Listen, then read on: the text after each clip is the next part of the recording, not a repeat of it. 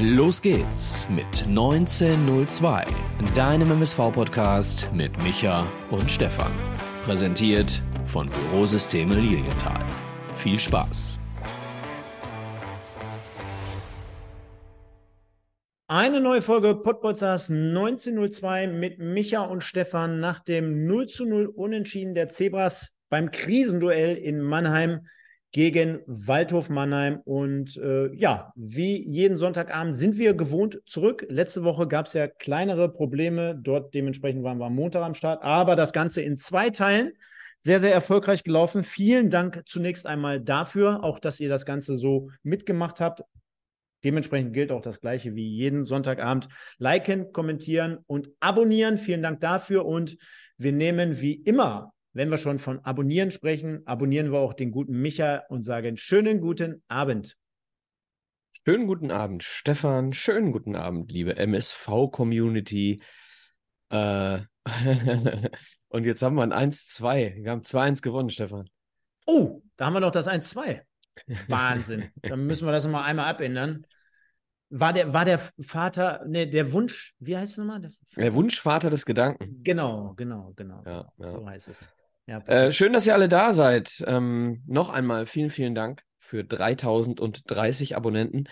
Vielen Dank, dass ihr jeden Sonntag inzwischen äh, hier jenseits der 300 Live-Zuschauer äh, mit uns gemeinsam seid und insgesamt 3000 Leute im Schnitt äh, sich das Ganze anschauen, was wir hier so machen. Das hilft uns und wir hoffen mit unserem Gelabere helfen wir euch auch ein bisschen über diese schwere Zeit, sportlich betrachtet, schwere Zeit.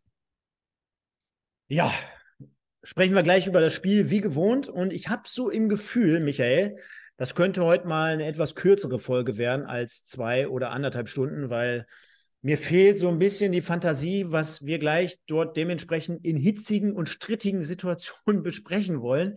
Aber wir nehmen mal nicht so viel vorweg und fangen wie immer in unserem Rhythmus an, würde ich sagen. Lass uns nicht versprechen, was wir nicht halten können, genau. Äh, genau, genau. Und zwar freue ich mich darauf, ob du daran gedacht hast, mir meine drei Punkte zu servieren. Der deutsche Fußballmeister 2024 wird heißen Bayern München. Und äh, der Grund, warum es nicht Leverkusen wird, abgesehen davon, dass es Leverkusen ist, lautet Weil ich, weil ich, wie oft wurden sie jetzt Meister am Stück? Elfmal, Bayern? Weil ich einfach nicht so blöd bin und mir was vormache, dass es diesmal jemand anders wird. Also ist es wie immer. Alles wie okay. immer. Also. Ähm, der Punktsieger des Duells Patrick Wasserzieher und Thomas Tuchel lautet? Was, Patrick Wasserzieher?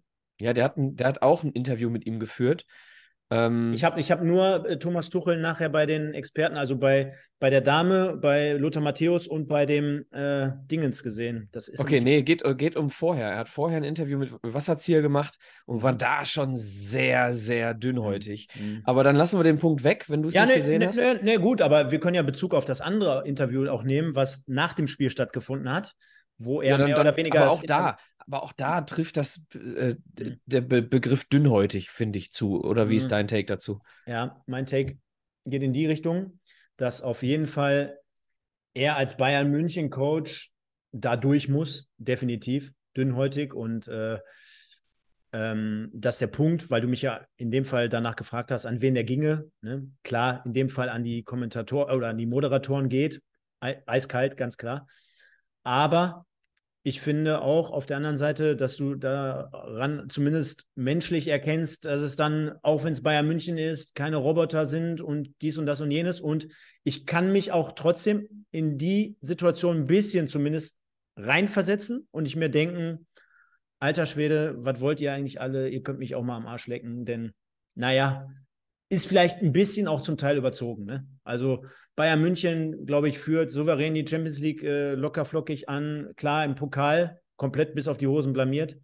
Ähm, aber auch in der Meisterschaft ist man noch sehr gut im Rennen. Also von daher finde ich es auch insgesamt gerade wieder, wie wir das in Deutschland das Thema aufmachen, viel zu groß.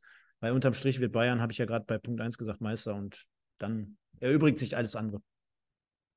Ja, ist ja nichts Neues, dass sobald Bayern irgendwo eine kleine Schwäche zeigt, dann irgendwie äh, alle drüber schreiben. Also Klar, haben, nat haben muss natürlich auch oftmalt große Schnauze, klar. Da musst du auch ein, wer aus, da aushält, muss muss man auch einstecken. Klar. Ganz genau, ja, das noch nicht mal, aber man muss halt als, als Thomas Tuchel muss man halt einfach, wenn man den Vertrag unterzeichnet, muss man das halt einfach wissen.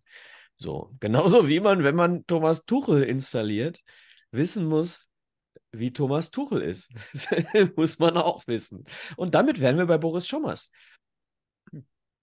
Auch da, Boris Schommers ist ein ganz klar äh, ein Trainer, der ein ganz klar, ein klares Profil hat. Und dieses Profil hat den MSV überzeugt. Und jetzt hast du Boris Schommers und äh, das kannst du nicht sagen, wusste ich nicht, wie er arbeitet. Was eine Überleitung. War das schon der dritte Punkt? Wir hatten doch schon drei. Boah, schade. Ich habe gedacht, da kommt jetzt noch eine Sportstudio-Frage oder eine Doppelpassfrage. Also, Punkt eins. Nein, äh, alles gut, alles gut. Sportstudio habe ich nicht gesehen. Punkt zwei, Doppelpass habe ich nicht gesehen. Ich habe das ganze Wochenende war ich mit äh, beruflich unterwegs in Osnabrück Mhm. und habe ähm, gestern Nacht, also heute Nacht, irgendwie drei Stunden geschlafen. Bin dann äh, hier um, ich glaube, 16.30 Uhr angekommen, habe es irgendwie hinbekommen, äh, die zweite Halbzeit zumindest das Ergebnis nicht zu wissen und habe mir dann dieses Spiel Real Life angeguckt. Hart. Also ist wirklich, also ich kann sowas ja nicht. Ich bin ja immer derjenige, der spoilermäßig immer irgendwie unterwegs ist. Ich meine jetzt einfach nur so hart, äh, irgendwo was mitbekommen zu haben oder zu wissen, ey, das spielst du doch jetzt aus und ich könnte es jetzt sofort er, er, erfragen oder er, er, er einschauen, sage ich mal. Ich, hab's, ich hätte es aber wissen können, Ja. wie es ausgegangen ist, denn mein Handy, mein WhatsApp war stumm. Und wenn wir verloren hätten, hätte es gebimmelt. Und wenn wir gewonnen hätten, hätte es auch gebimmelt. Aber bei so einem 0-0, da hat keiner Muße gehabt, mit mir darüber zu sprechen, scheinbar. Ge gebimmelt ist ein guter Übergang. Morgen Ja. bei, bei mir um die Ecke hier, äh, St. Martin. Rabimmel, Mm. Rabammel, Rabum. Stehst du? Bum, bum. Das vergessen immer alle. Das ist wichtig, Stefan. Rabimmel, Rabammel, Rabum, bum, bum. Das ist wichtig. Das, das, das kommt noch on top. So, Gehen wir, gehen wir zur Aufstellung? Oder möchtest Ja, du noch ein bisschen was, damit wir nee. unsere, unsere Folge wieder voll kriegen? nee, lass uns doch mal als erstes heute, ähm, damit die Leute und auch dort werden wir uns natürlich so ein bisschen die Ach Zähne ja, Zebra des. Tages. Genau. Einfach. Lass uns doch, finde ich Wirklich, auch. finde ich total einfach. Vier. Vier Ja. finde ich total einfach. Äh, wa- wa- warte, warte. Also drei fallen mir jetzt gerade nochmal aus dem Stegreif. Ich hatte aber vorhin auch vier, gebe ich dir recht.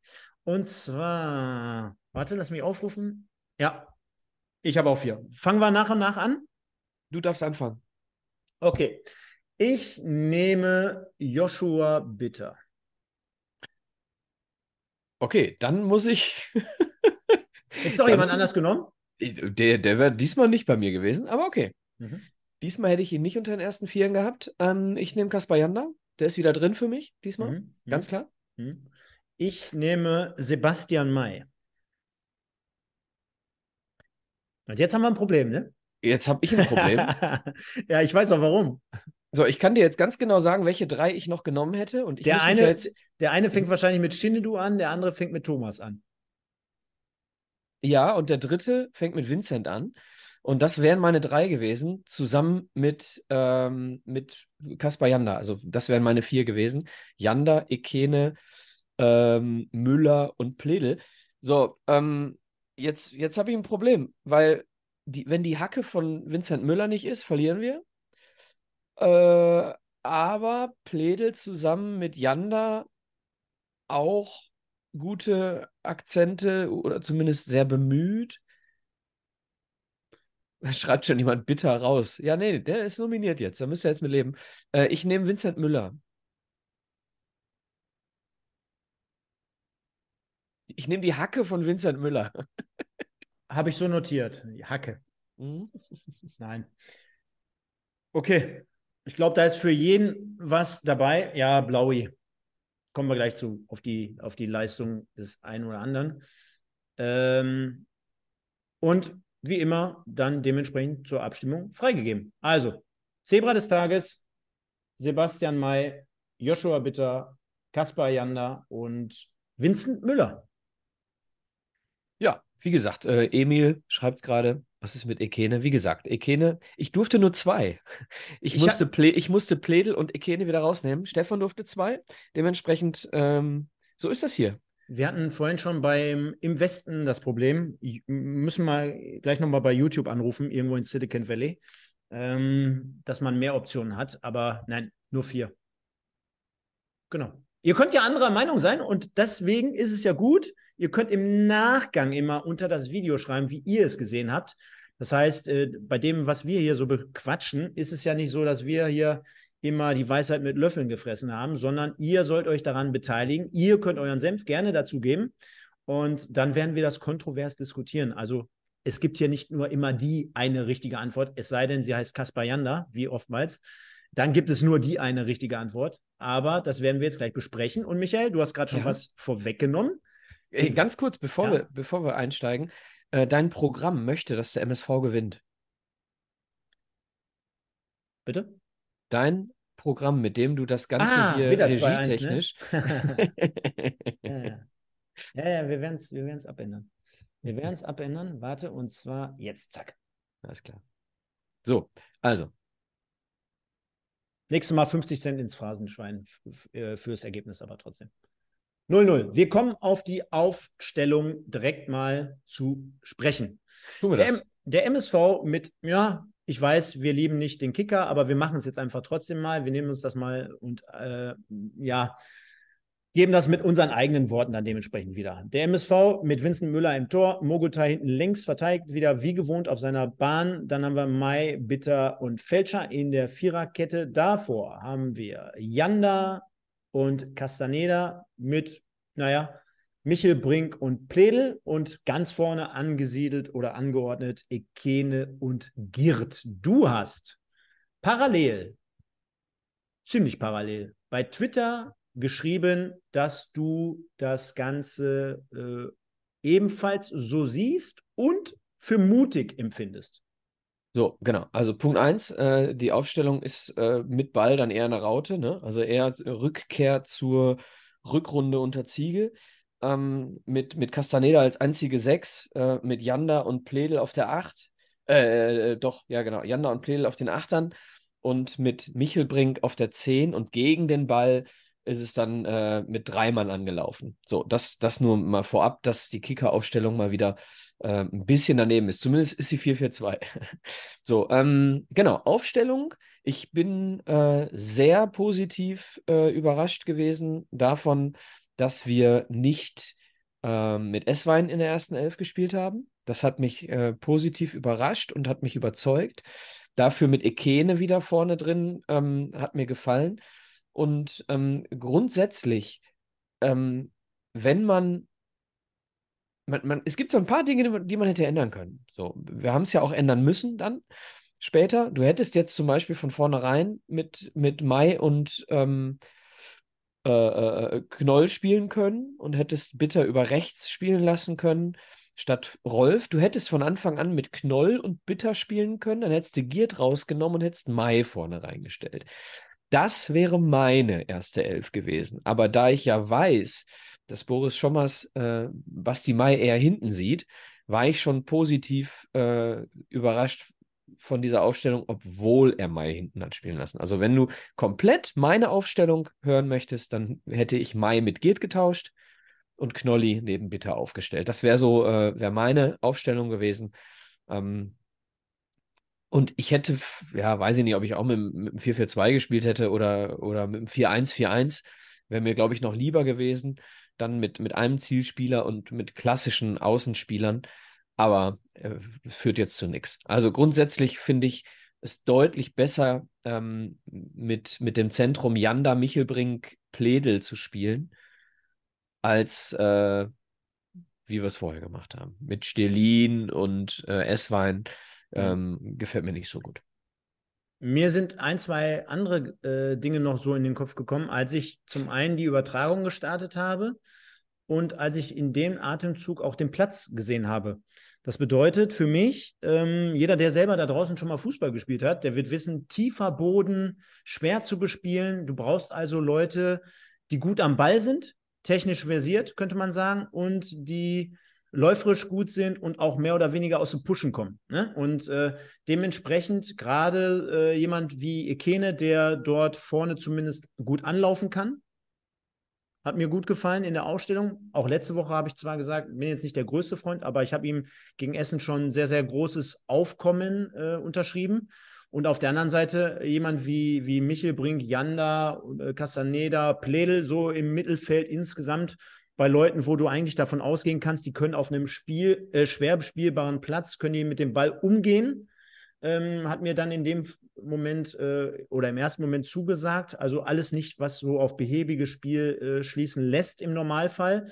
Ganz im Gegenteil, äh, gucken wir gleich, ob es auch so gekommen ist. Aber so grundsätzlich kann man das schon machen. Ob äh, Giert jetzt zudem noch die richtige Variante war, ich kann mir gut vorstellen, dass auch immer so ein Gedankengang ist, wenn du schon Ikene spielen lässt, dass du quasi auch noch einen Giert zusätzlich auf dem Platz hast, genauso wie auch umgekehrt. Also gerade für jemanden wie, wie Giert wahrscheinlich jemanden, der um ihn herum Meter macht oder Lücken aufreißt. Äh, jemand wie Ikene in dem Fall mit Sicherheit Gold wert im Normalfall. Äh, wie gesagt, ob es so gekommen ist, werden wir gleich betrachten. Aber ich glaube, insgesamt, da gebe ich dir vollkommen recht, kann man das schon im ersten Moment so unterschreiben. Ja, und alles andere, was, was jetzt die Bewertung dessen angeht, äh, da kommen wir ja dann erst zu. Ne? Also ich würde jetzt nicht bewerten, wie es am Ende dann gekommen ist, das machen wir später. Ganz genau. Ähm, dann lass uns doch mal äh, insgesamt in die Partie einsteigen und ähm, fertig. Das war euer MSV-Podcast. Heute mal ein bisschen anders. Ja, ähm, was soll ich sagen? Ähm, insgesamt, du hast es ja gerade, oder wir haben es gerade schon angesprochen, schwer bespielbarer Platz. Immerhin trotzdem schöne Grüße auch an, an Annette da draußen. Sie hat es gerade geschrieben, sie ist wieder zurück. Da sind wir alle happy. Äh, 500 MSV-Fans dort bei jetzt nicht so tollem Wetter. Auch dort nochmal der Vergleich an jeden, der schon mal eventuell Fußball gespielt hat. Das war immer so mit das beschissenste Wetter, finde ich, Michael.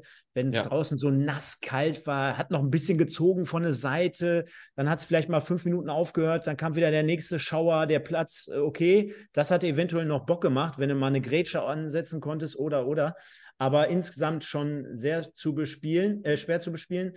Und ich fand, um es jetzt mal direkt vielleicht für die ersten 20, 25 Minuten zusammenzufassen. Natürlich, und auch dort kann ich das Feedback ja insgesamt schon mal vorwegnehmen, sehr, sehr harte Kost oder schwere Kost, die wir heute insgesamt von beiden Mannschaften unterm Strich präsentiert bekommen haben.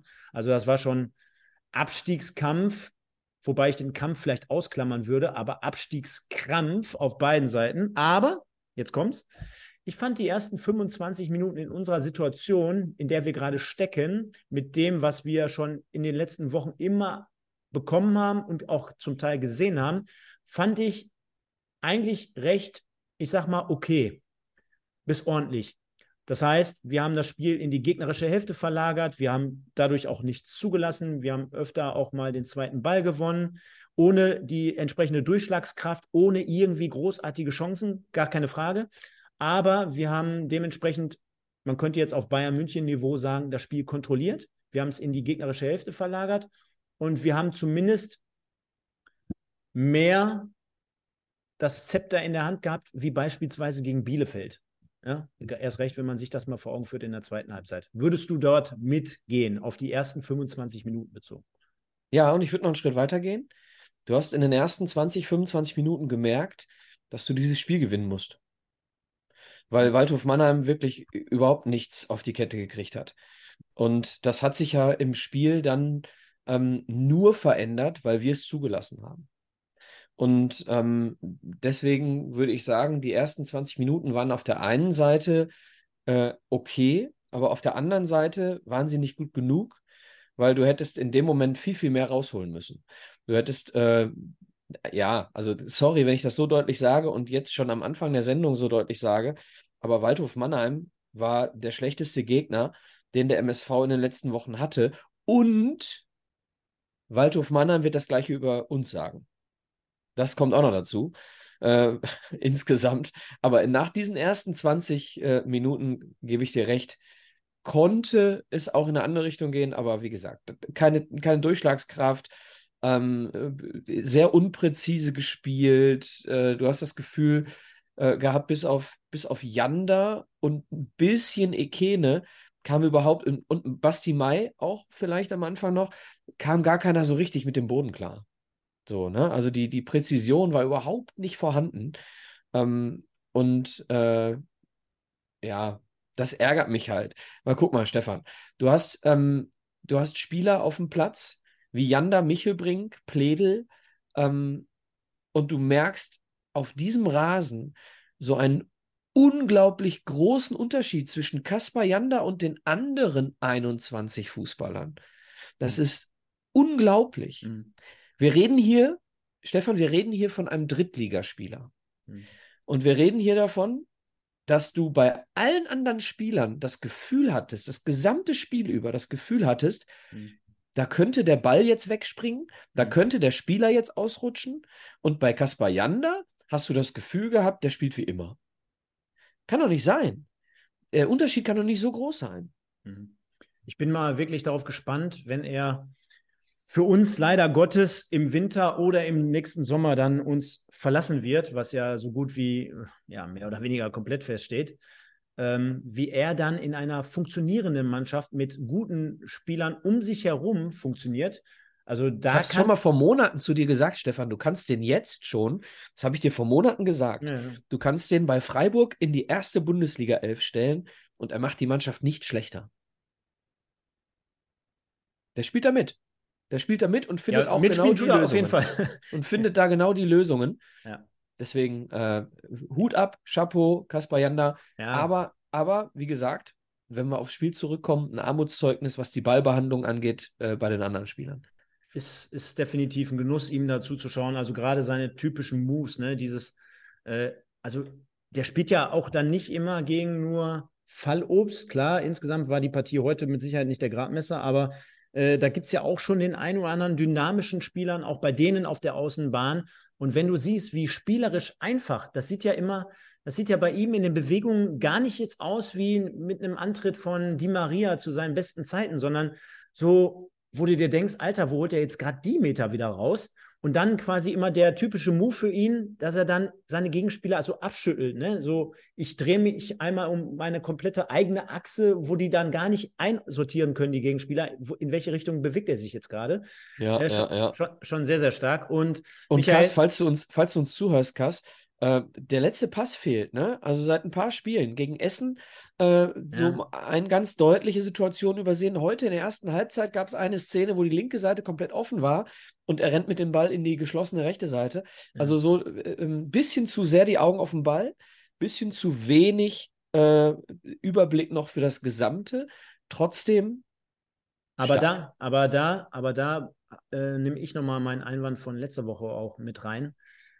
Ganz ehrlich, ja, der Pass fehlt. Aber was soll der denn alles machen in diesen 90 Minuten? Ne? Ich meine, läuferischer Aufwand heute enorm von ihm. Äh, hält er Ja, aber Stefan, äh, bei jemandem wie Kaspar Janda legen wir genau diese Latte an.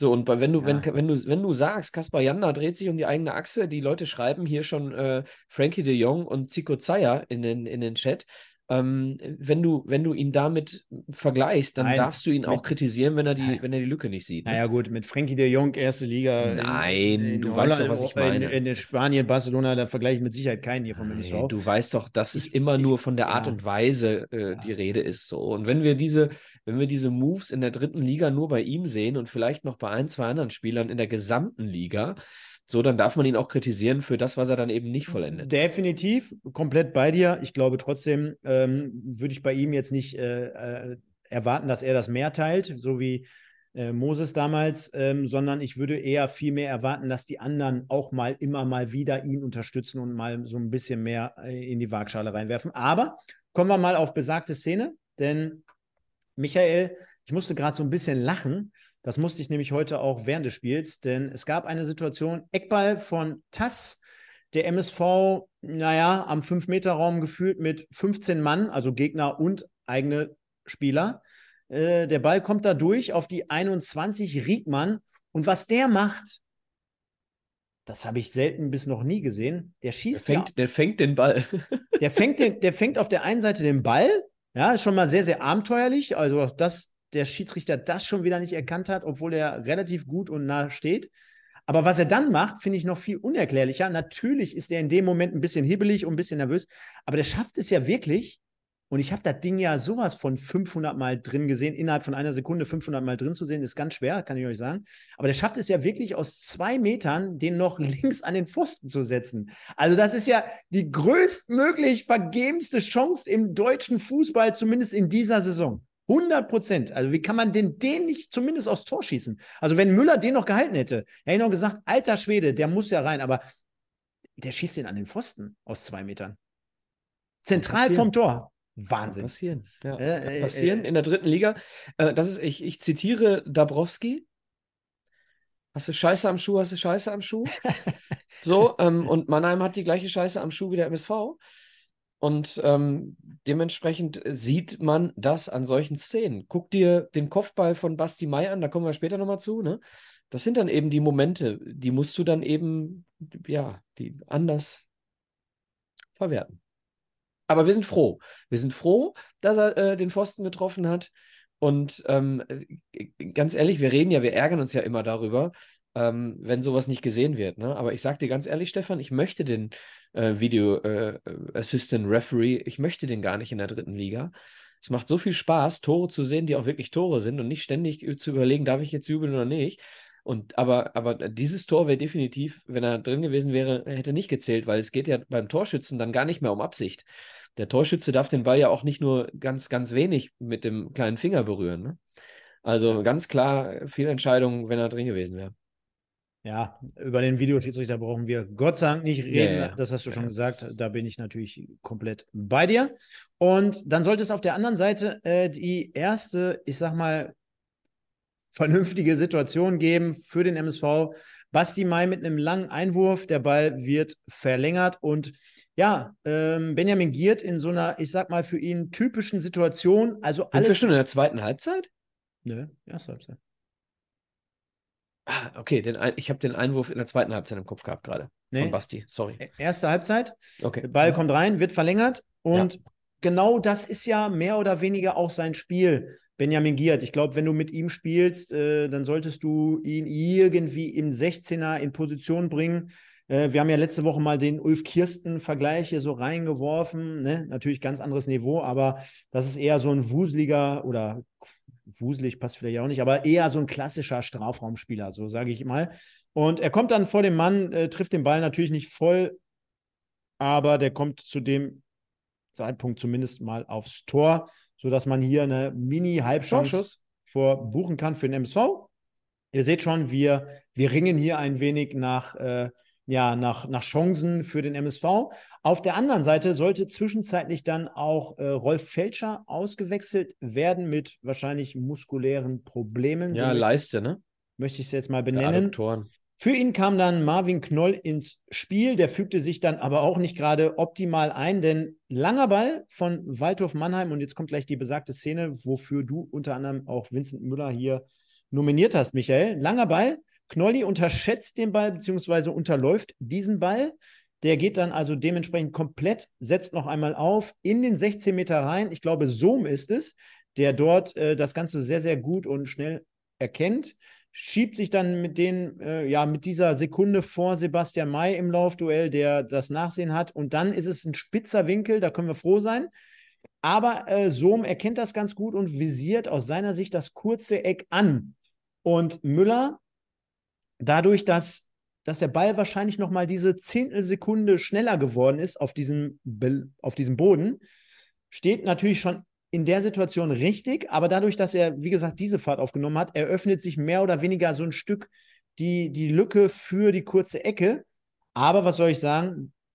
Müller in dem Fall mit der Hacke nochmal ausgefahren zur Stelle und verhindert. Auf jeden Fall so das 1-0 für Mannheim. Wäre ein ungünstiger Zeitpunkt für uns gewesen, denn halten wir mal fest, der MSV bis zur äh, Aktion zum Pfostenschuss gerade von Riedmann eigentlich besser im Spiel. Sollte schon so ein kleines Hallo-Wegzeichen sein für, für Mannheim.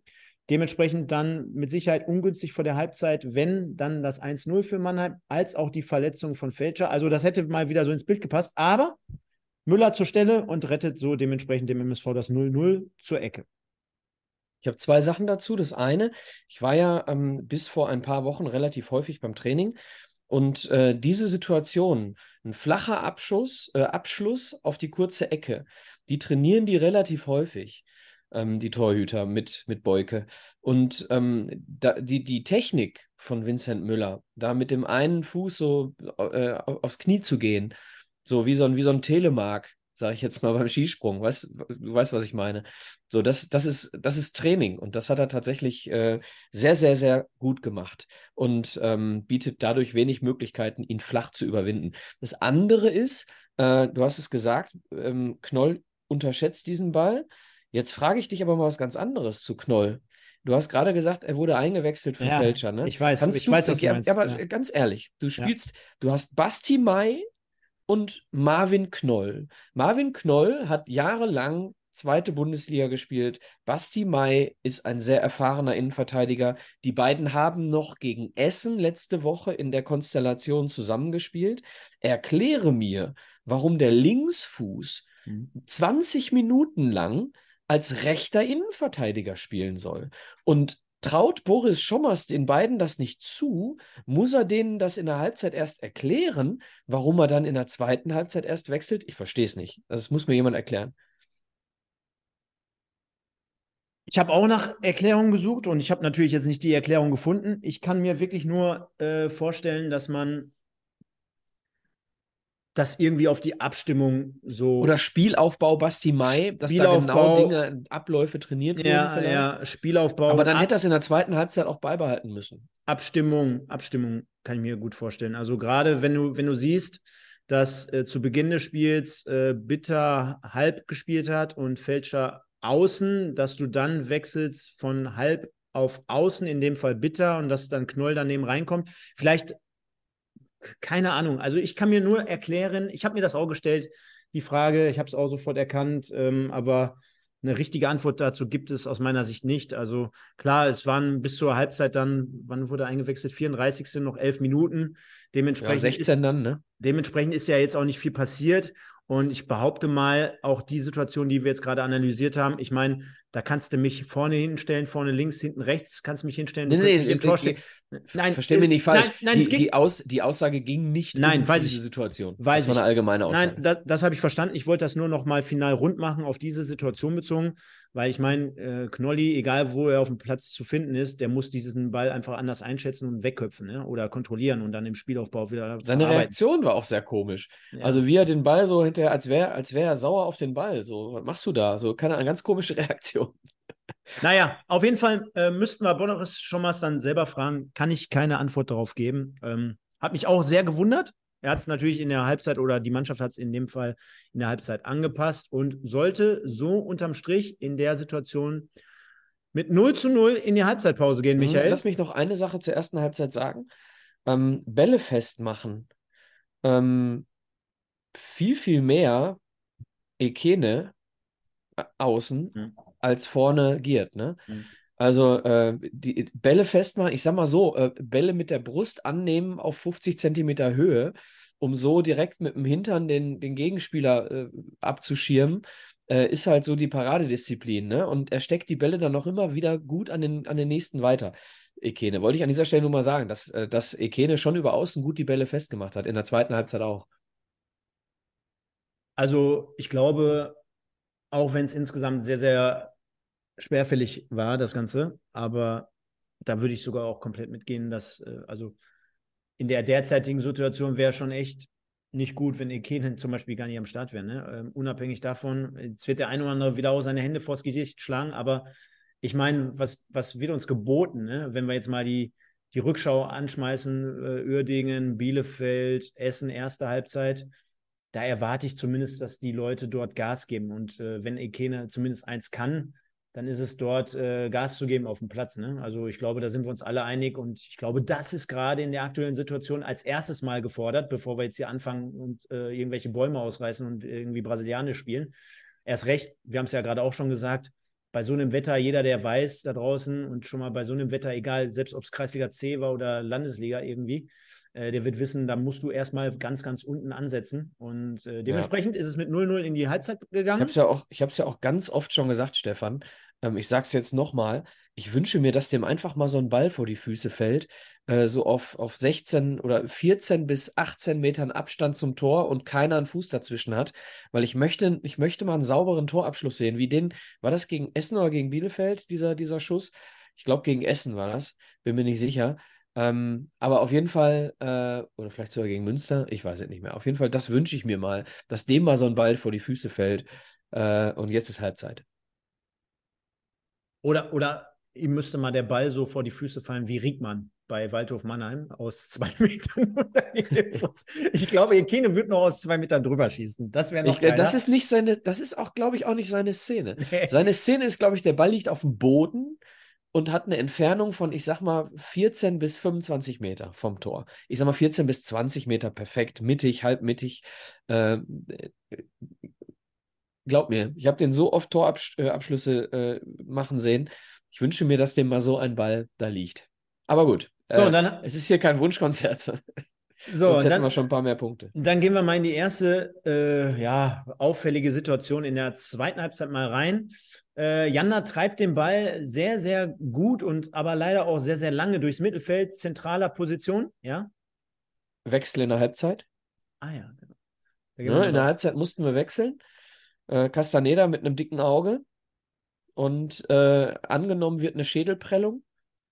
Äh, dementsprechend dann in der zweiten Halbzeit Stelin für Castaneda. Das nur zur Vervollständigung. Ganz Genau. Und eine Sekunde. Jetzt haben wir es gerade schon vorweggenommen. Warte mal. Ähm, da haben wir es.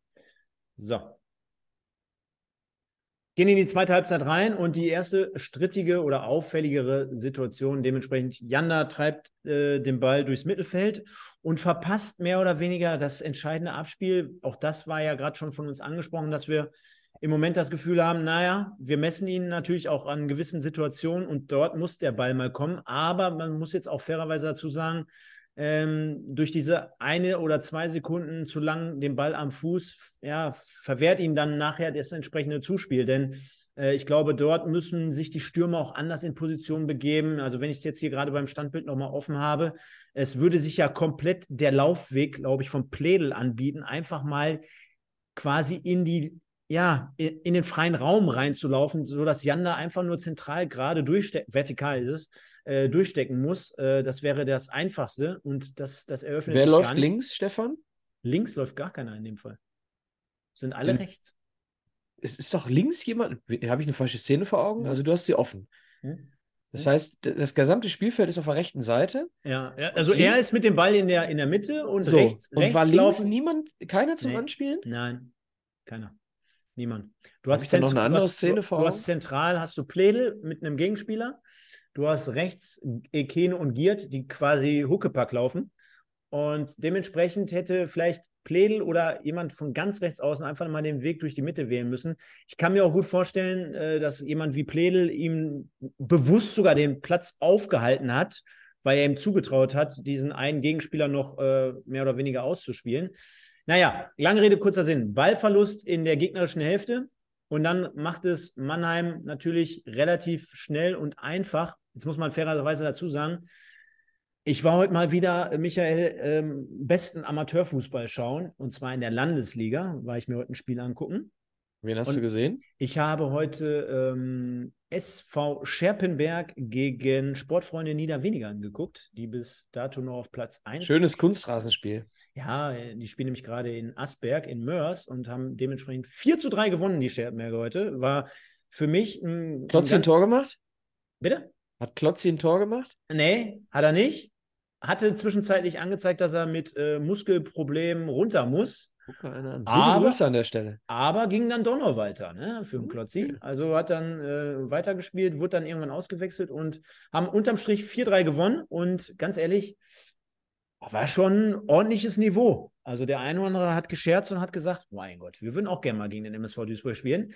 Letztendlich aber eher zurück zur besagter Szene, denn ähm, der Ball wurde abgefangen und dieses Standbild ist so ein bisschen erschreckend, was ich gerade vor mir habe, denn das erinnert mich so ein bisschen an Kreisliga B-Fußball. Das komplette Mittelfeld offen kann man komplett mit äh, drei gegen einen ausspielen, also Stirlin wird überspielt. Und dann äh, bieten sich den Mannheimern mehrere Optionen. Letztendlich ist es aber auch mehr oder weniger ein ungefährlicher Schuss von Tass aus gut 20, 25 Metern. Müller wehrt den souverän zur Seite ab, sollte aber, naja, jetzt kein Hallo-Wach-Signal sein, aber zumindest so etwas wie ein erster Abschluss nochmal auch für Mannheim in der zweiten Halbzeit. Dann haben wir nochmal eine gefährliche Ecke. Naja, gefährlich in Anführungsstrichen, aber ihr seht schon, wir versuchen hier alles positiv zusammenzufassen von Abi Fade, äh, der dann zentral übers Tor geht. Auch dort, lass mal da einen Mittelstürmer zum Kopfball kommen, dann wird es mit Sicherheit ein Stück gefährlicher. Und am Ende, Michael, habe ich gar nicht mehr auf der Hand. Ja, Ganz, ähm, ich wollte eine Sache sagen, weil du ja letzte Woche auch ein bisschen über Castaneda gesprochen hast.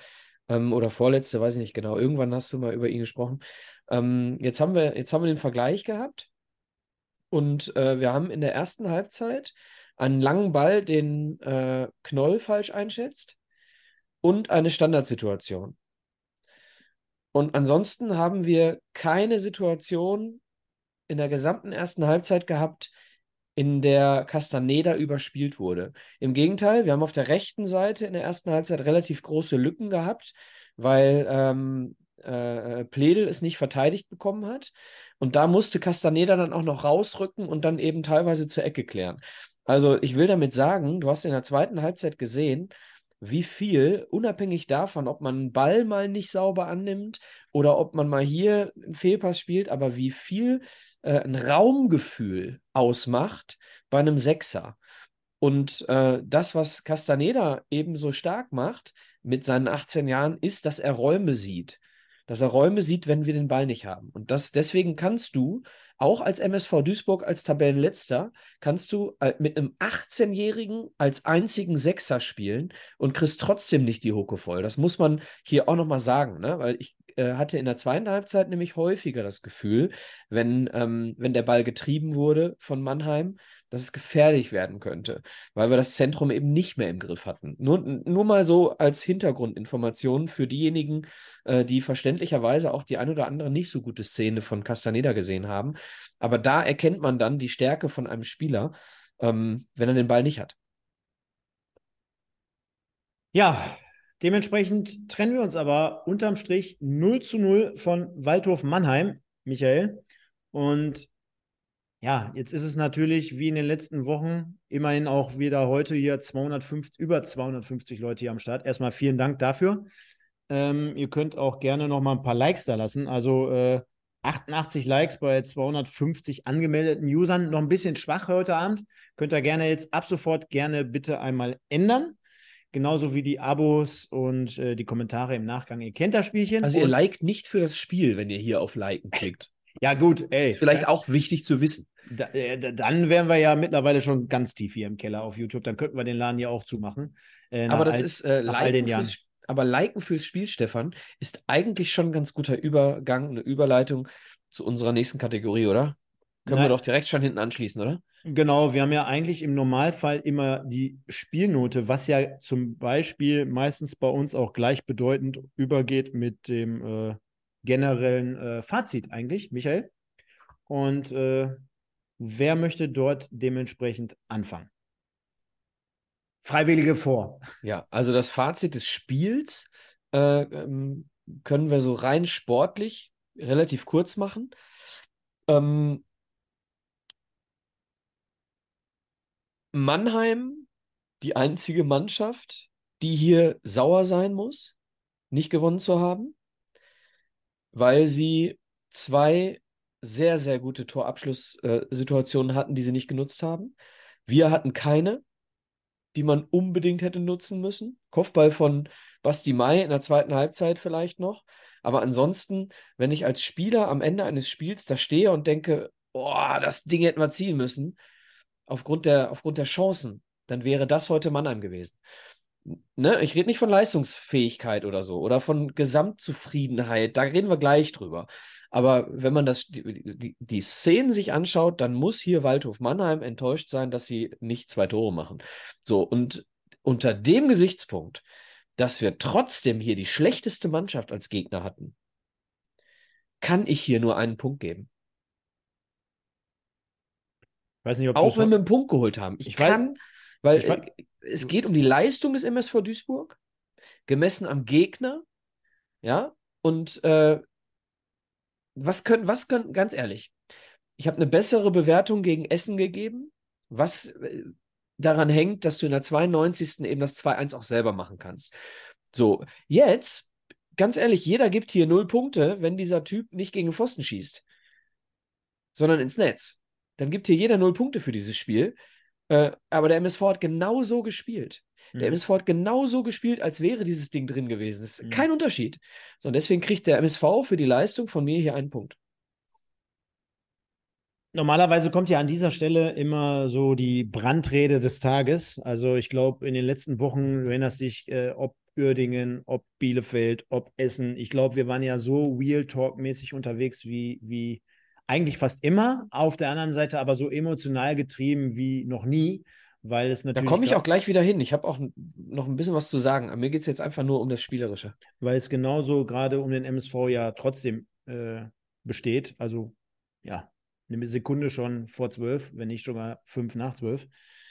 Ähm, ich gehe da komplett mit, ne? Denn ähm, natürlich war, ich weiß nicht, ob ihr es alle heute in den Kommentaren auch gelesen habt. Also ein Bekannter von mir hat mir vorhin geschrieben, dass äh, unter den Facebook-Post zum 0-0 des MSV drunter geschrieben wurde, äh, Not gegen Elend fühlen sich verarscht. Denn, äh, wie hat das gesagt? Jetzt wollte ich einen Witz erzählen und kenne den nicht mehr. Nein, auf jeden Fall so nach dem Motto: Beleidigung für Not und Elend. Also, Ach so, okay, verstehe. ne? Also Not gegen Elend wäre ein Kompliment für dieses Spiel. So nach dem Motto. ja, ja, Ah, okay, also, okay, also schon verstehe. eine Beleidigung an, an Not und an Elend. Ah, okay. Mehr oder weniger. Weil das war wohl, ja, wie soll ich sagen, also fußballerisch wirklich, und da gehe ich komplett mit den Leuten mit. äh, Das war ja insgesamt betrachtet eins der schlechtesten Fußballspiele. Und wir reden ja immer noch über Fußball, über eine, eine Sportleidenschaft, die wir alle hier, der wir ja alle folgen und der wir, wo wir gerne Fußball spielen, selber aktiv und auch schauen, genauso wie auch den Spielern. Und äh, fußballerisch und spielerisch war das ja absolute Katastrophe. Das müssen wir halt einfach mal festhalten. Nochmal, trotzdem, äh, ich fand die ersten 20 Minuten in unserer Situation mit den Mitteln, die uns zur Verfügung stehen, mit allem drum und dran, ähm, fand ich noch okay. Gehen die beiden Dinger rein, gibt hier jeder mindestens null Punkte, das ist auch klar. Und aus Sicht der Mannheimer verstehe ich das auch komplett. Also die werden auch gesagt haben, schlechtestes Team. Wir hatten 200 Millionen prozentige Chancen. Also einer davon muss auf jeden Fall rein. Die Chancen hatten wir in dem Fall nicht und äh, ich gehe da komplett mit und gebe dementsprechend auch einen Punkt. Okay, dann lass uns noch die Auflösung machen, äh, direkt hinterher zum Zebra des Tages und dann lass uns noch was Allgemeines bitte ein bisschen bequatschen, weil ich ein, bisschen was habe ich noch äh, auf dem Herzen. Ja, dann lass uns einmal hier, warte, die entsprechende Folie einmal nehmen. Denn das Zebra des Tages müssen wir auch auf der anderen Seite als einmal erst schließen. Das machen wir heute ein bisschen mal eher. Ne? So normalerweise ist das ja immer irgendwie viel, viel weiter weg, aber aufgrund der mangelnden. Oh, ein Unentschieden. Nein, wir haben ein Unentschieden? Wir haben ein Unentschieden und Kaspar Oh. Janda ist es nicht. Dann haben wir es. Zebra des Tages, Sebastian May, 33 Prozent. Und Vincent Müller, 33 Prozent. Janda mit 18 Prozent und Bitter mit 13 Prozent. Also bei insgesamt 187 Stimmen, Michael. Und das ist ja dann dementsprechend schon sehr, sehr aussagekräftig oder repräsentativ, wie man so schön sagt. Ja, ein Drittel von 180 sind 60. Das heißt Aber- ungefähr 60 Stimmen für May und 60 Stimmen für Müller. Ja, gut, aber was machen wir da? Dann müssen wir ja quasi diese Abstimmung jetzt beenden Da und noch du, mal eine jetzt mal bei neue. Du müsstest jetzt mal bei YouTube anrufen und fragen, wer von beiden hat mehr hinterm Komma. ja. Ich rufe gleich nochmal an. Kannst du, kannst du nicht die absoluten Stimmen sehen? Kannst du auch nur Prozente sehen? Die Anzahl der Ja. Stimmen kannst du nicht sehen? Nee, so in dem Moment jetzt nicht. Ja, okay. Dann äh, würde ich sagen, machen wir jetzt noch ein Stechen zwischen Ekene und Pledel. Ja, oder, oder zwischen Boykart und Ziege. Ah, komm, nehmen wir beide, fertig. Komm, Ja. nee, das ist doch egal. das, lass, lass. Die kriegen beide einen halben Punkt in der Endabrechnung der Saison. Spieltagssiege 0,5 kommen dazu. Pass auf, wie, ähm, wie, wie wollen wir es machen? Dann, dann, nehmen wir, dann nehmen wir beide hier mit rein, du hast gerade gesagt. Und auf der anderen Seite sollen wir einmal die Fanstimmen mit reinnehmen und dann Ja. nochmal unsere Takes zum Wochenende, Ja. damit ihr auch gut schlafen könnt, liebe Leute. Genau. Vielen, vielen Dank, dass ihr so zahlreich dabei seid. Könnt gerne gleich nochmal ein bisschen mehr hier reinhauen, ein bisschen liken und, und, und. Aber wir werden gleich vielleicht insgesamt, deswegen auf keinen Fall abschalten, wir werden gleich insgesamt nochmal die Situation betrachten. Äh, wie geht's weiter? Wie sieht's aus? Wo, wo führt der Weg hin? Was können wir tun? Deswegen auf jeden Fall dranbleiben. Aber in dem Fall können wir ja jetzt zunächst einmal nochmal die Fanstimmen mit reinnehmen. Das machen wir sofort, indem ich jetzt hier einmal auf Instagram wandere. Das heißt, auch dort am besten immer abonnieren, denn dort fragen wir immer, also haben Umfragen am Start und, und, und. Wir haben, das haben wir auch schon lange nicht mehr gemacht, Michael. Wir müssen das eigentlich noch auflösen. Und zwar Ja. Sieg oder Gino haben wir ja im Vorfeld wieder gefragt. Was glaubt ihr, wie spielt der MSV beim SV Waldhof Mannheim? Und es haben gesagt, 38 Prozent, wir gewinnen das Ding.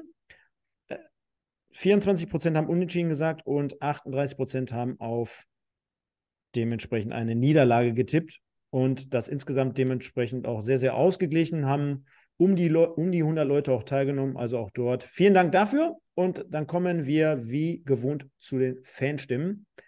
Dort haben einige Leute wieder kommentiert. Und wir fangen einfach mal an. Bei Tim Null sagt langweilig. Dann Matthias Jorens nischt. Marco sagt, lasst mich in Ruhe, so ein schlechter Fußball, der da gezeigt wird. Frech. Devin Hengst, Not gegen Elend. Dann haben wir Annette Kaminski, Not gegen Elend nochmal. Fresh and Funky. Für diese Entwicklung unter diesem Trainer wurde eine Ablöse gezahlt? Fragezeichen. Dann haben wir den Rico, kein Konzept nach vorne, ungefährlich wie eh und je. Der Holländer, das war mehr, da war mehr möglich. Eswein hat demonstrativ nichts gemacht.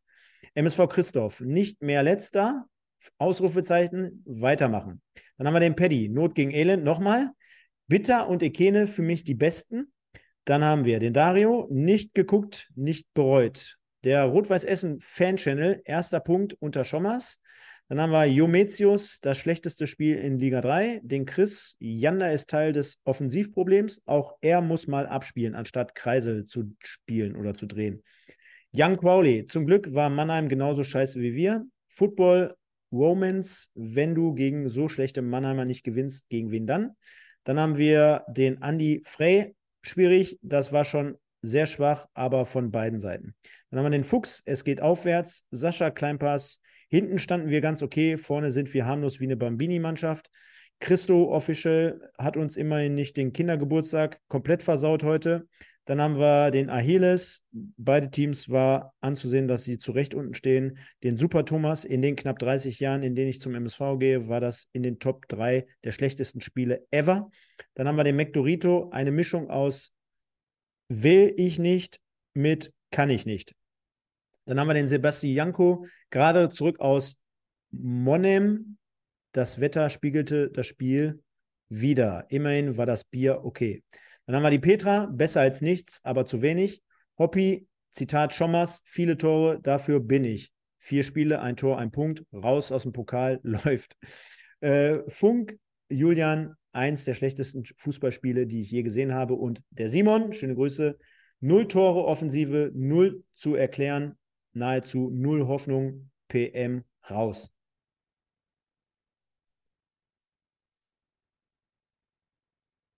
Komplette Mischung an, finde ich, äh, Kommentaren. Natürlich, alle sind sich einig, viel zu wenig, schlechtes Spiel. Also da hat jetzt keiner gesagt, boah, das war geil.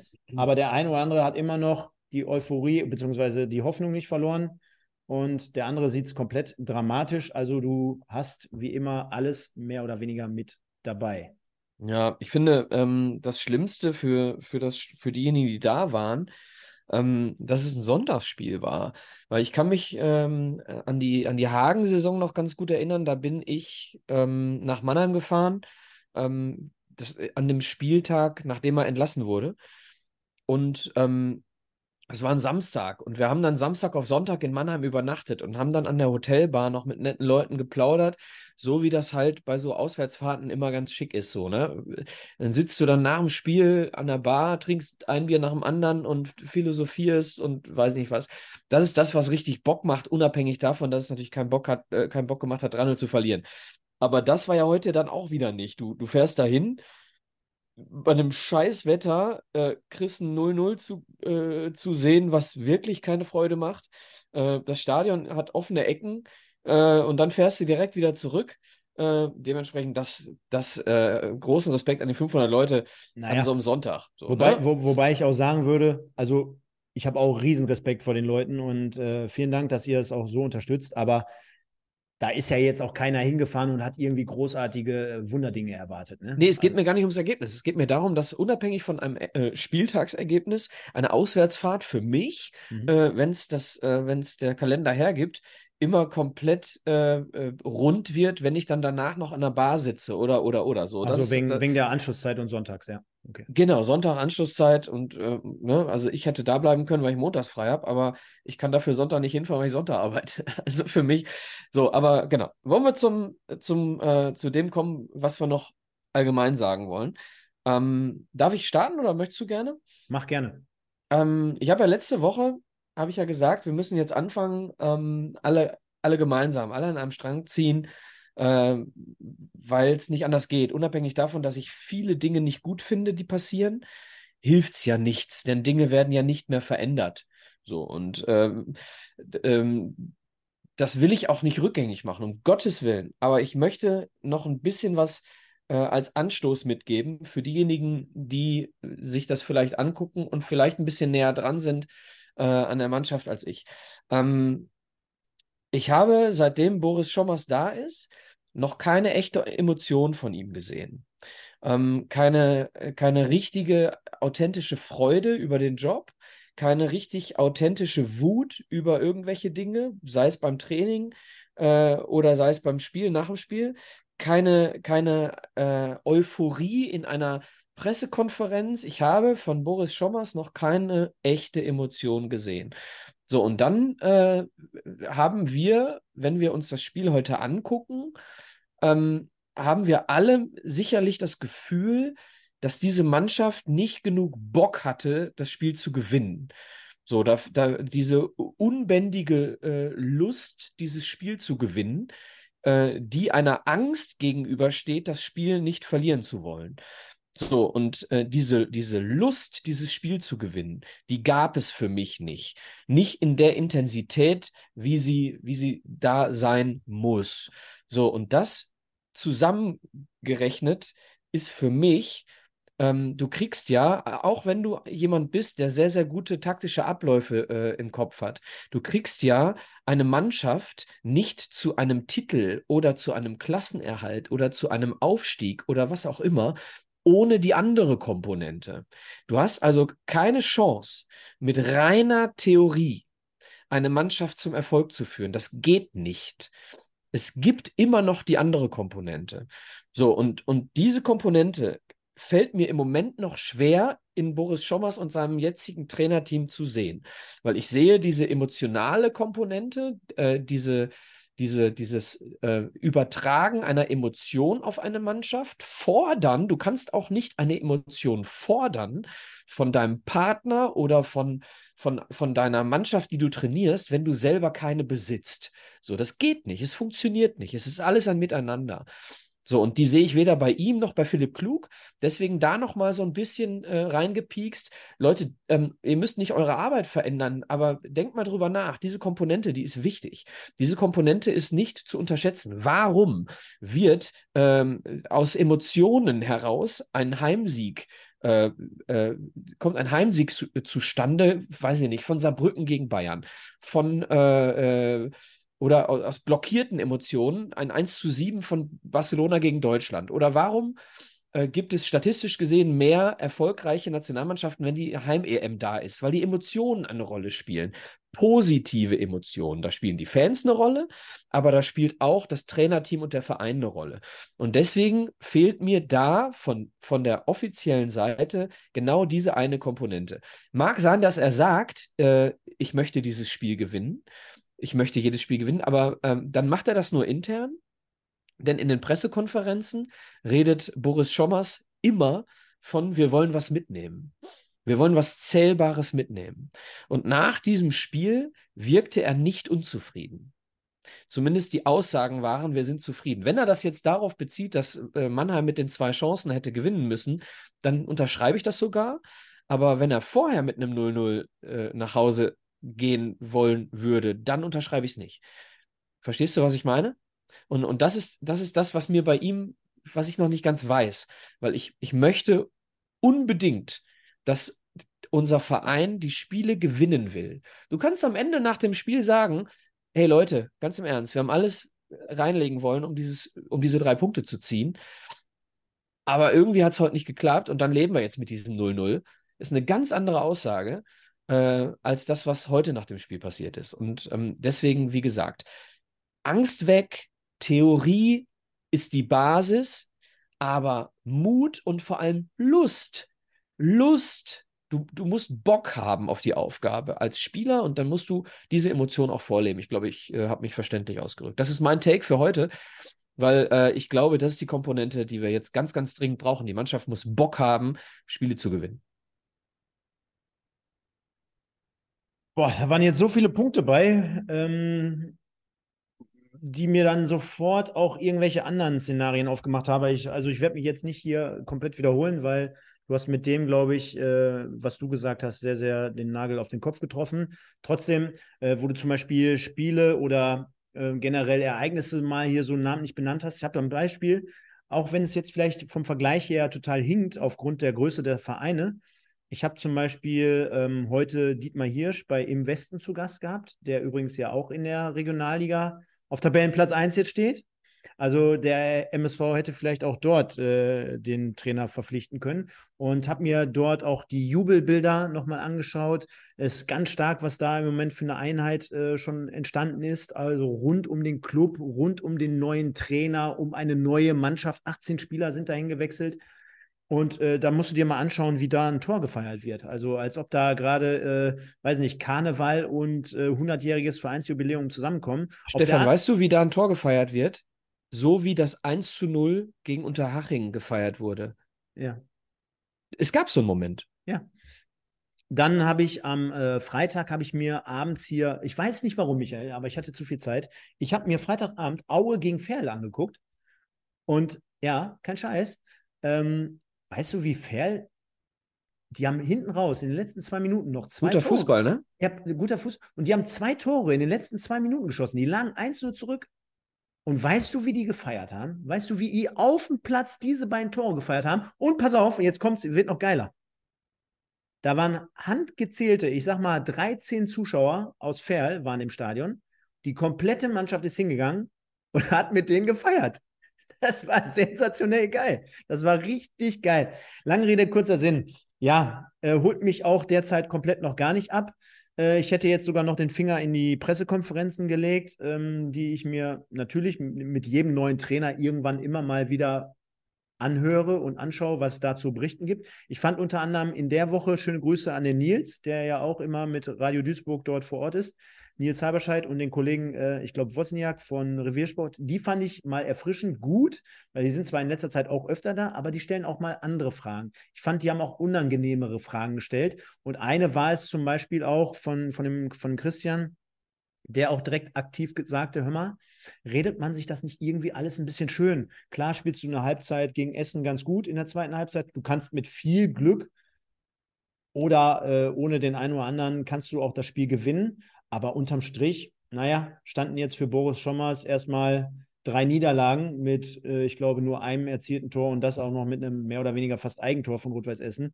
Äh, sollte man da nicht mal Tacheles sprechen. Jetzt sind wir natürlich auf der anderen Seite nie bei in der, in den Kabinen, äh, in der Kabine dabei und bei den Gesprächen. Aber jetzt kommt's.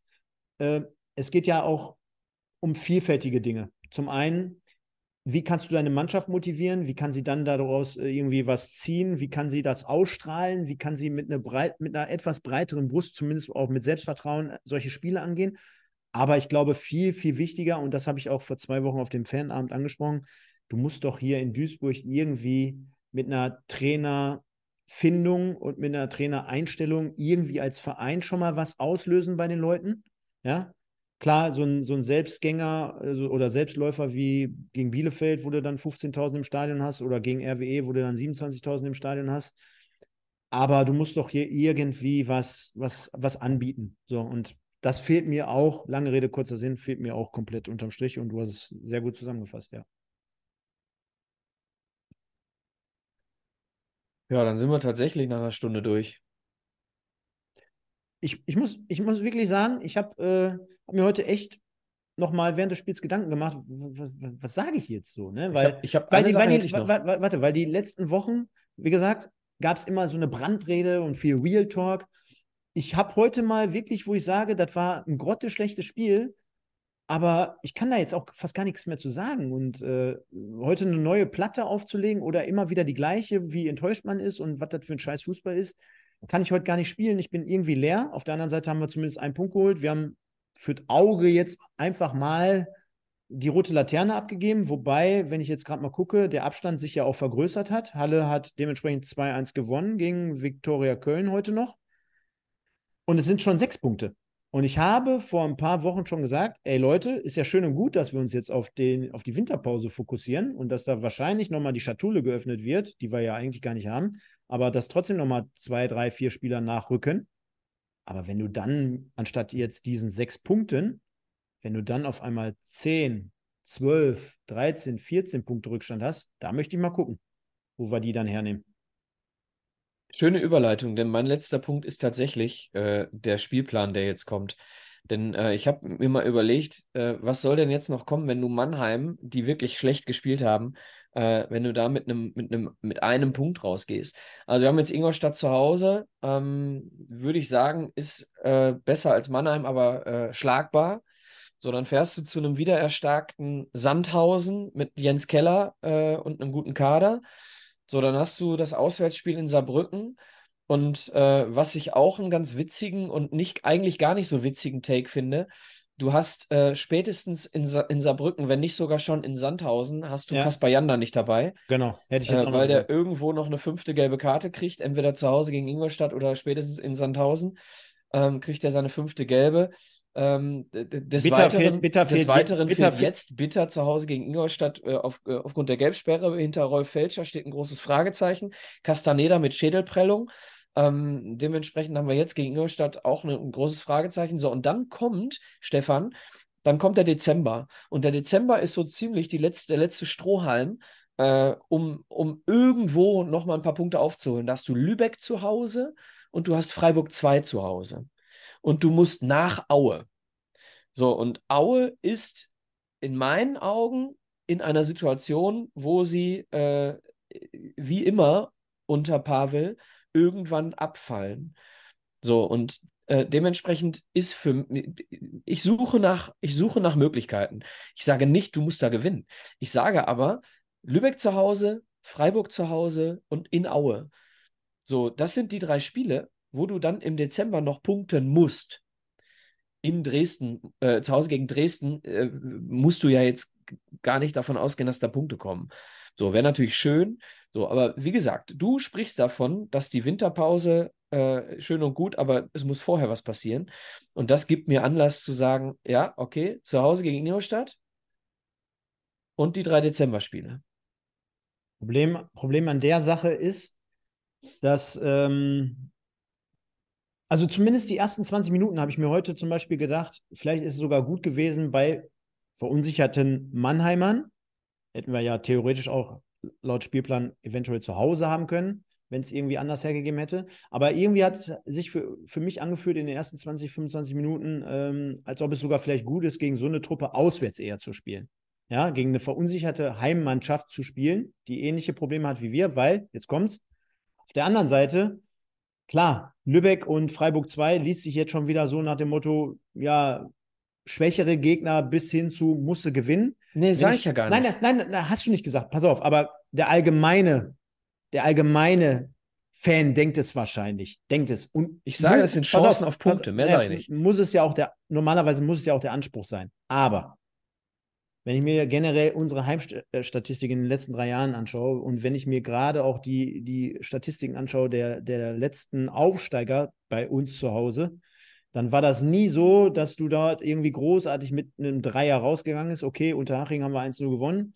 Aber ich glaube auch letztes Jahr schon äh, gegen die Aufsteiger echt, echt ganz schwach zu Hause. Und äh, ich weiß auch nicht, ob Aue, klar, die haben jetzt gegen Ferl 1-2 verloren und ich weiß auch, wovon du sprichst, wenn du von dem Pavel-Effekt sprichst. Aber immerhin auf Platz 7 noch mit sehr, sehr großer Tuchfüllung auf Platz 3. Ich glaube, es sind drei Punkte für Aue. Boah, da tue ich mich echt schwer, aber du hast recht. Auf der anderen Seite wiederum, man muss sich ja auch irgendwo ran klammern, an irgendeinem Strohhalm. Aber du, oder du merkst, als auch wir alle hier merken gerade, das sind Strohhalme, die wir uns irgendwo rausziehen oder wo wir irgendwie was fantasieren. Äh, Das ist ja alles nicht so, wo man sagt, naja, das wird schon werden, sondern du hast ja nichts, woran du dich klammern kannst. Ne? Also es fällt uns echt schwer, irgendwie hier was aufzumachen. Ja, ich habe eine Hoffnung. Zu Hause am Ist gut. 20. am 20.12. zu Hause gegen Freiburg 2. Da hat nämlich meine Mutter Geburtstag und dementsprechend werden wir da äh, uns in die Weihnachtspause verabschieden mit drei Punkten. Aber vorher muss noch einiges passieren. So, dann sag doch noch mal ganz kurz bitte, äh, wie es weitergeht. Ich muss mal eben ganz kurz hier im Vorf oder Wie was weitergeht. Ja, also mit uns hier nächste Woche. Mit uns. Ja, Ich glaube, wir, wir, wir bleiben uns treu, wir beide. Also am Samstag zu Hause gegen Ingolstadt. Ähm, dann werden wir natürlich am Sonntag reviewen. So, dann ähm, fahre ich nach Sandhausen und werde mir dort das Spiel anschauen. Dementsprechend, äh, weil ich wahrscheinlich das Spiel zu Hause gegen Ingolstadt nur am Fernseher sehen kann, äh, werde ich dann nach Sandhausen fahren. Das ist alles schon gebucht, alles schon äh, in trockenen Tüchern. Wird eine schöne Auswärtsfahrt und ich habe dir gesagt, was für mich wichtig ist bei Auswärtsfahrten. So wird es kommen. Wir werden nach dem Spiel, werden wir dort bleiben, lecker essen gehen, schön was an der Bar trinken und am Sonntag dann zur Arbeit fahren. Das ist der Plan für Sandhausen und da reden wir auch Sonntag drüber, sondern haben wir das Nachholspiel. Da müssen wir mal gucken, wie wir dann die Sendung machen, ne? Ende November. pass, pass bloß auf Ben Baller auf. Ich glaube, der hat im Pokal ein Tor gemacht und jetzt am Wochenende hat er auf jeden Fall wieder eins gemacht. Was heißt denn ich? Ist ja auf jeden Fall ein bisschen Was soll untypisch. ich denn mit Ben Baller machen? Ja, Soll zur Not springst du über den Zaun, grätsch ihn einfach mal weg von der Seite da irgendwie. Ist mir doch wurscht. Hä? Nein, kriegen wir schon hin. Und, äh, ja, dann würde ich sagen, wir haben jetzt eine Stunde zwölf Minuten auf der Uhr. Ich glaube, äh, von der Qualität her heute wieder alles wie gehabt, liebe Leute. Also letzte Woche gab es da den einen oder anderen Hänger, aber lag nicht an uns. Von daher vielen, vielen Dank fürs Zuschauen und Zuhören. War heute ein bisschen kurzweiliger. Ich glaube, viel mehr hat dieses Spiel aber auch nicht hergegeben. Dementsprechend hat der Michael es schon gesagt, gerne äh, nächste Woche Sonntag ab 21.15, Schrägstrich 21.20 Uhr ungefähr wieder einschalten mit der Review dann, äh, jetzt stehe ich auf dem Schlauch, Gegen gegen, Ingolstadt. gegen Ingolstadt und Ivo wird wieder in der Arena sein. Jetzt haben wir es. Äh, dementsprechend schauen wir mal, ob er vielleicht noch ein nettes Gastgeschenk dabei hat. Das wäre ihm zu wünschen. Äh, dass er, Oder ja, uns. Hört sich jetzt an wie eine Drohung, nein, ist es natürlich nicht. Aber wäre ganz nett, wenn er es machen würde. Und von daher, liebe Leute, gerne einschalten, gerne abonnieren, kommentieren und liken, alles was das Zeug hält. Wir sehen uns nächste Woche 21.15 Uhr. Vielen Dank für euer Zuschauen. Wie immer sehr, sehr gut. Und dann kommt gut durch die Woche. Passt auf euch auf. Nächsten Samstag beginnt die fünfte Jahreszeit. Da freue ich mich drauf. Dementsprechend sehen wir uns Sonntagabend und bis dahin nur der MSV. Ciao. Das wäre doch was, Stefan. Wenn am 11.11. zu Hause gegen Ingolstadt das Stadion Hey Kölle, mach noch eine Rin, weil Niki Kölle das 1-0 gegen Ingolstadt schießt. Weil wir Sinne. so gebeutelt sind. Du bist ein Typ mit Herz und Ziel. Hey Kölle, du bist der Gefühl. So, also gehabt euch wohl. Ciao, ciao.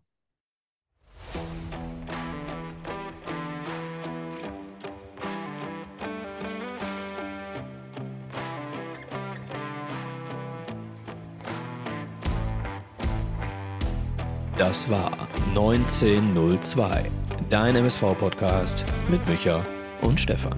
Präsentiert von Bürosysteme Lilienthal.